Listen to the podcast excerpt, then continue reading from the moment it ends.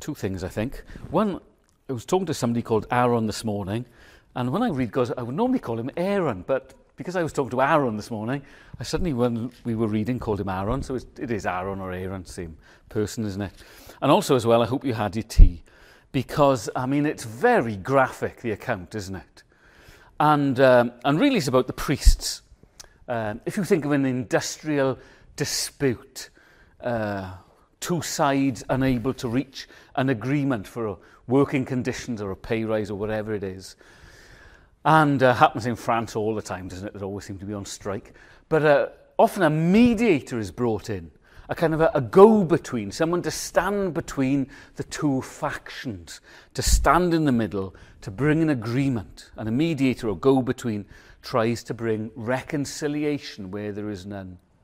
And really that's what we're looking at when we're thinking this week of the role of a priest, the function of the priest in the tabernacle, the tent of meeting, is to stand on behalf of the Israelites before God, in the presence of God. Last week we were looking at the rituals that were needed. We were looking at the sacrifices and a little bit at the feasts towards the end of the book of Leviticus. And we saw as well the great truth from Matthew 5, from the Sermon on the Mount, Jesus' own words, that he has come not to abolish the law, but he has come to fulfill it, to fulfill the law and the prophets, not to abolish, fulfill. And in fulfilling, of course, those things go, because they are now come to fruition, they've come to fulfillment. And we're going to see again tonight, God willing, that Jesus fulfills what the priests do. He fulfills the function, the role of the priesthood. If you remember a couple of weeks ago, we looked very briefly at the structure of the book, that you had the ritual sacrifices and the ritual feasts at one end, then you had the priesthood as you came in, then you've, next week, God willing, we see purity, and then in the last week we're going to see the Day of Atonement right in the middle of the book. And tonight we're looking at chapters 8 to 10 and chapters 21 and 22, not in any great detail, but really we're looking at the kind of the wood, instead of the woods instead of the individual trees. We're seeing the kind of the big picture. And in chapters 8 to 10, we have given to us, written for us, the ordination of Aaron and his sons in chapter 8. And then we saw and read the priests beginning their ministry. In chapters 21 and 22, we've got really more of the rules and the instructions, kind of the job description for the priests. And there is particular emphasis in chapters 21 and 22 on the high priests, or the high priest, and the descendant of the high priests, and the priests as they serve the Lord. Ongoing instructions in chapters 21 and 22 as to how this is going to continue. So they are instructions. And of course, the whole book really are instructions from God to take us from verse 1 of chapter 1, Moses stood outside the tent, to Numbers chapter 1, verse 1, the next book, Moses now is able to be in the tent. That's the difference that Leviticus makes. So, first thing we're going to do, same kind of structure as last week. First thing, what do the priests do and what difference does it make?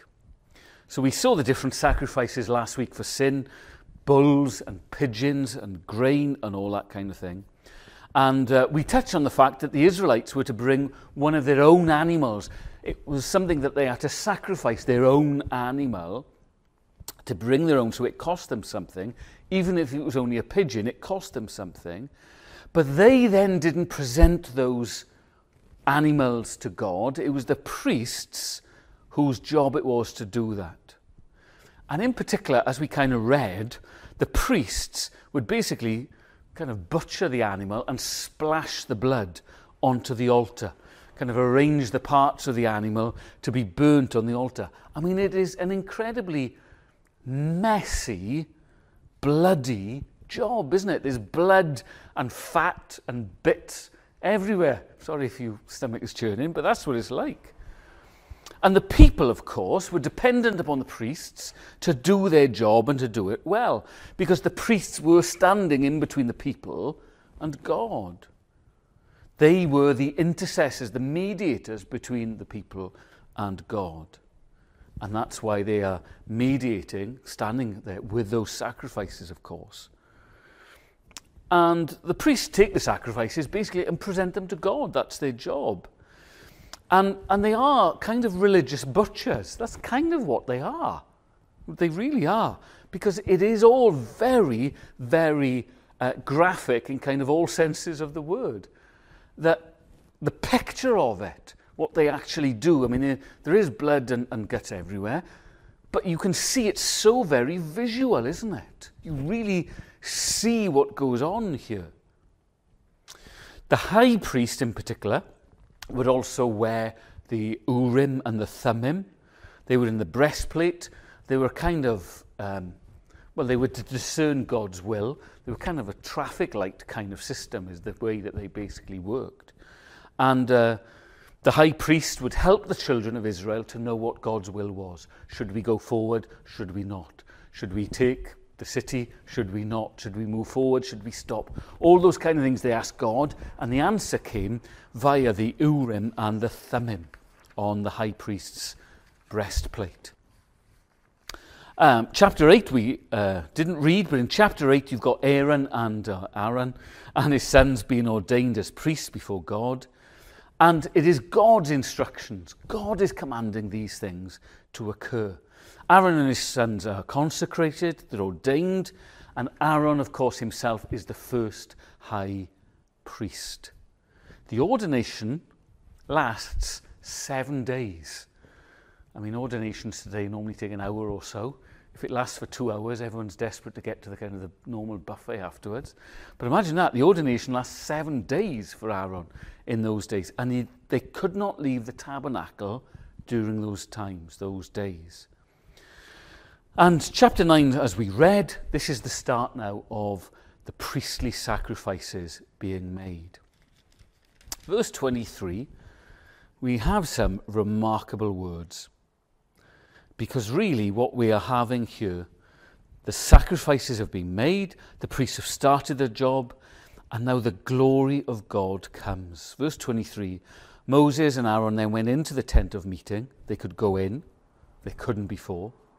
When they came out, they blessed the people, and the glory of the Lord appeared to all the people. God is with his people. Again, it's very visual. They can see the glory of God. Fire came out from the presence of the Lord, consumed the burnt offering. It's incredibly visual. They are seeing something here. This is really God saying to them, I accept you as my people. You can see the glory of God. God is saying, I accept your sacrifices. And in accepting the sacrifices, of course, with this fire, God has not consumed the people. They can see God in this way, but they're not consumed. Instead of burning the people, God has burnt the sacrifices that were offered there on the altar. And God really is making his presence felt, isn't he, amongst his people? It's the felt presence of God. It's the seen presence of God. They're receiving assurance for God. You are my people. Look at what is happening. You can see something of my glory. And so the Israelites, of course, they're given great hope by this. They know they can have assurance. God has accepted our sacrifice.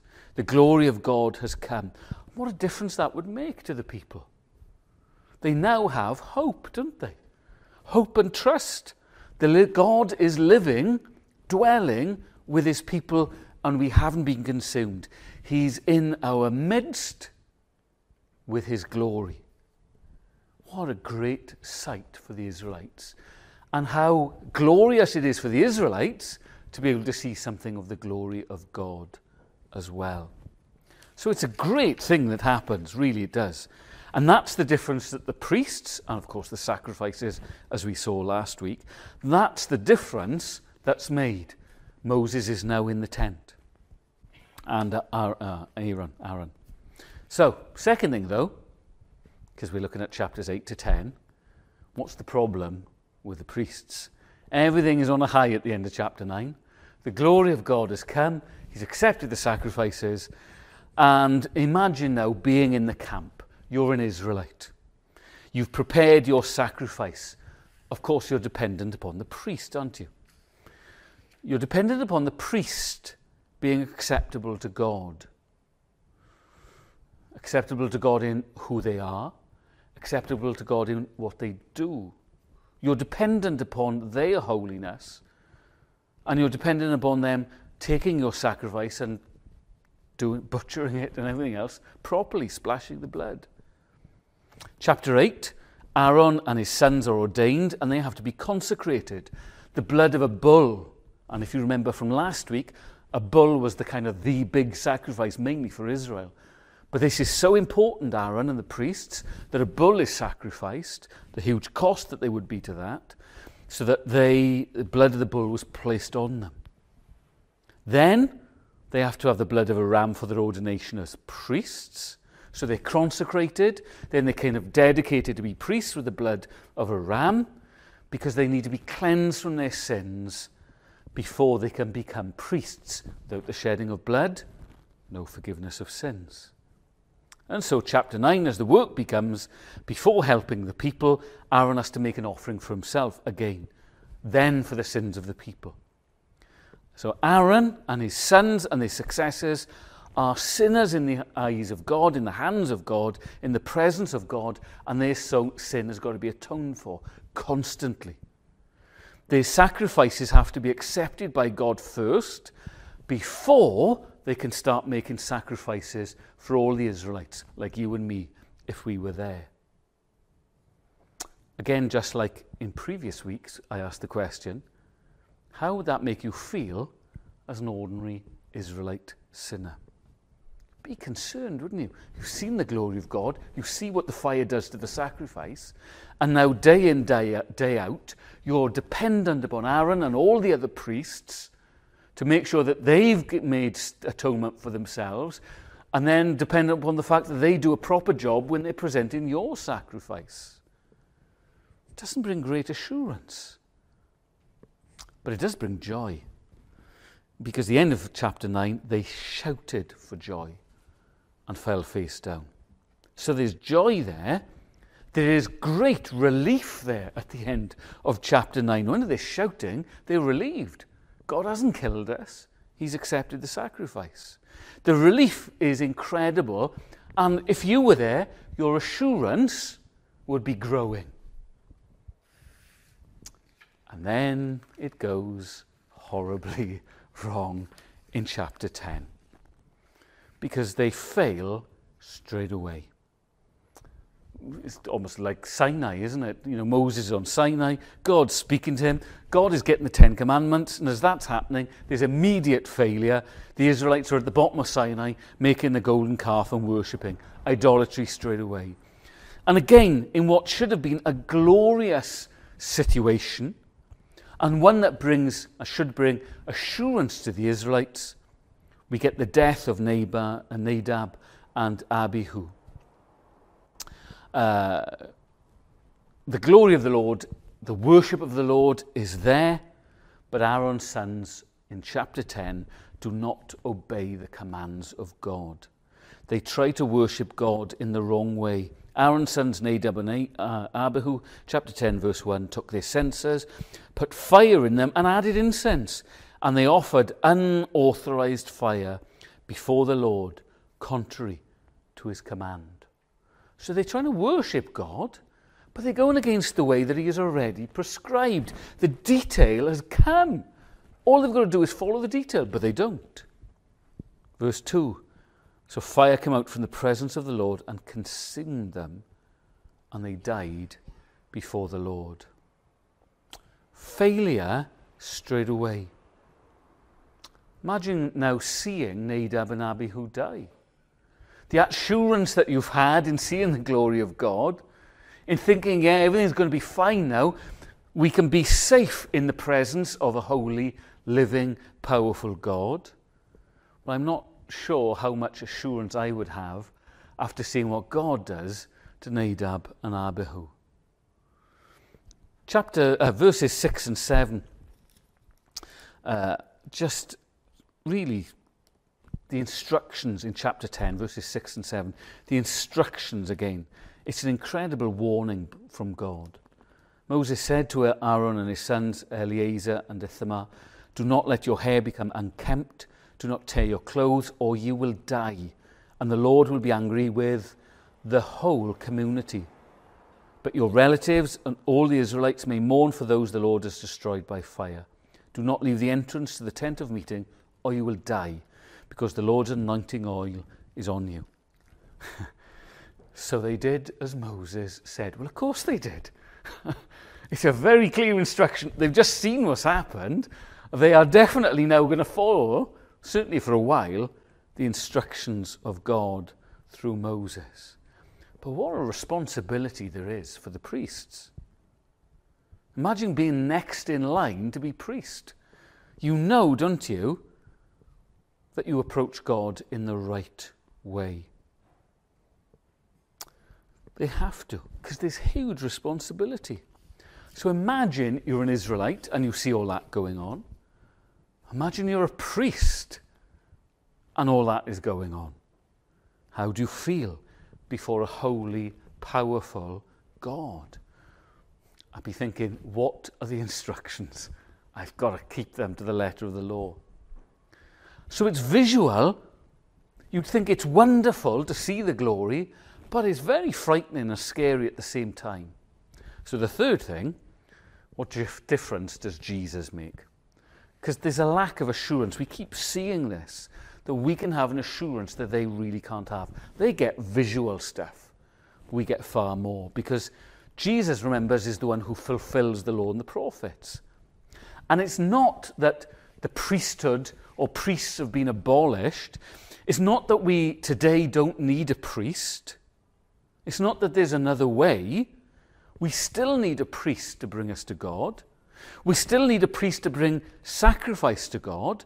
We still need a high priest, as we're going to see in a few weeks' time, to enter the Holy of Holies for us. We still need all those things. God has not changed. Difference is, of course, Jesus is all those things and has fulfilled all those things for us. He is the priest that we need to bring us to God. He is that priest who brings us to the Father. I am the way, the truth, and the life. No one comes to the Father except through me. That's Jesus in his priestly role. He is the priest who brings the once-for-all sacrifice in his own body. He's the one whose blood is shed for us. He is our great high priest, not just a high priest, a great high priest, who not only enters the Holy of Holies, but unlike the high priest, he actually sits down in the presence of God. He sits at the right hand of God. That's why it's so significant in the book of Hebrews, the fact that he sits down. We kind of miss that sometimes. So what if he's sitting down?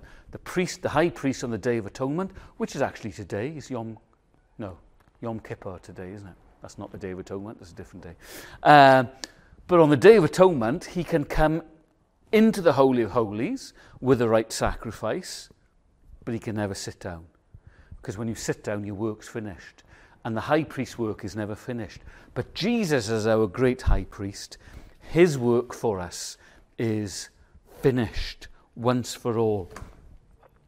The equivalent really of Leviticus for us on these chapters is Hebrews chapters 7 to 9.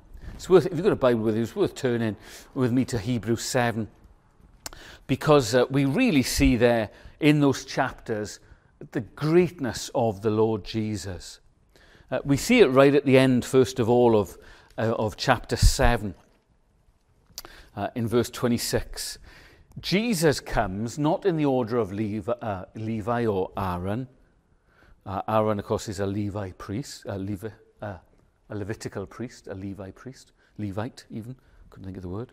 But Jesus is in the order of Melchizedek, who's the priest that Abraham met in Genesis 17, 18, 19, somewhere around there. The one who is near to Sodom and Gomorrah, the one who when Abraham fights for Sodom and Gomorrah to rescue his nephew Lot, that Melchizedek is there, and Melchizedek blesses Abraham. He suddenly appears. Verse 26, Jesus is in that order. Such a high priest truly meets our need, one who is holy, blameless, pure, set apart from sinners, exalted above the heavens. Unlike other high priests, he doesn't need to offer sacrifices day after day, first for his own sins, then for the sins of the people. He sacrificed for their sins once for all when he offered himself. For the law appoints as high priest men in all their weakness, but the oath which came after the law appointed the Son, who has been made perfect forever. Jesus is, as high priest, so far superior to the other high priests. It's almost, you almost can't describe the gulf between them. It's huge, the difference between them. Chapter 8 tells us, verse 1, the main point of what we are saying is this.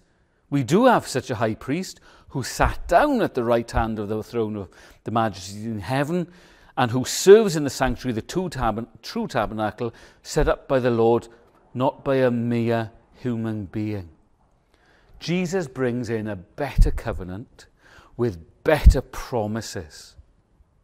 We can have assurance because the sacrifice has been made and has been accepted.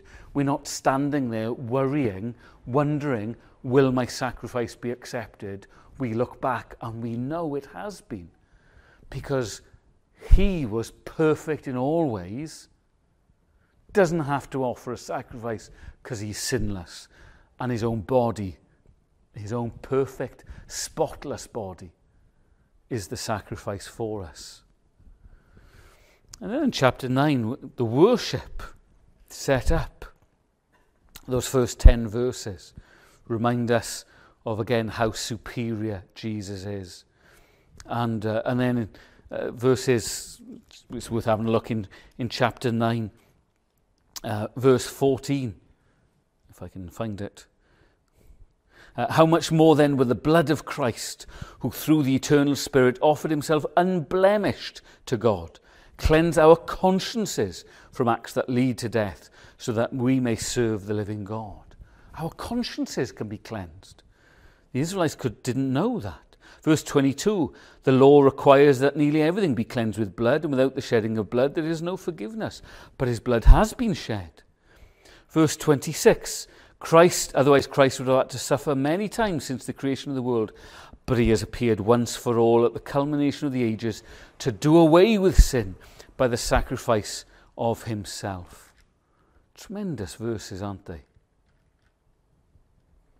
Verse 28, Christ was sacrificed once to take away the sins of many, and he will appear a second time, not to bear sin, but to bring salvation to those who are waiting for him.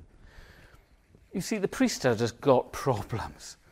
Even in Leviticus, I mean, it's great, but it's got problems. But we have a great high priest, and we can have assurance tonight, boldness tonight to come before God. You couldn't have boldness as an Israelite. We can, because of the finished work of Christ. You know, there is something, as we read Leviticus, there's something, because it's so visual, there's something appealing about it. If you kind of can put up with the blood and the guts and everything else flying everywhere. But Old Testament tabernacle and then temple life is so visible. The smells, because there's a huge smell of those animals, the blood, the rituals, the glory of the Lord coming, the fire burning. I mean, the sight of it is incredible and wondrous and glorious, but it's so inferior. It seems as if that would be so wonderful, but it's inferior to what we have, because it's nothing compared to a better covenant with a better great high priest. Because that we can have, as a friend of mine had when she was dying, she used to say, I have a sure and certain hope.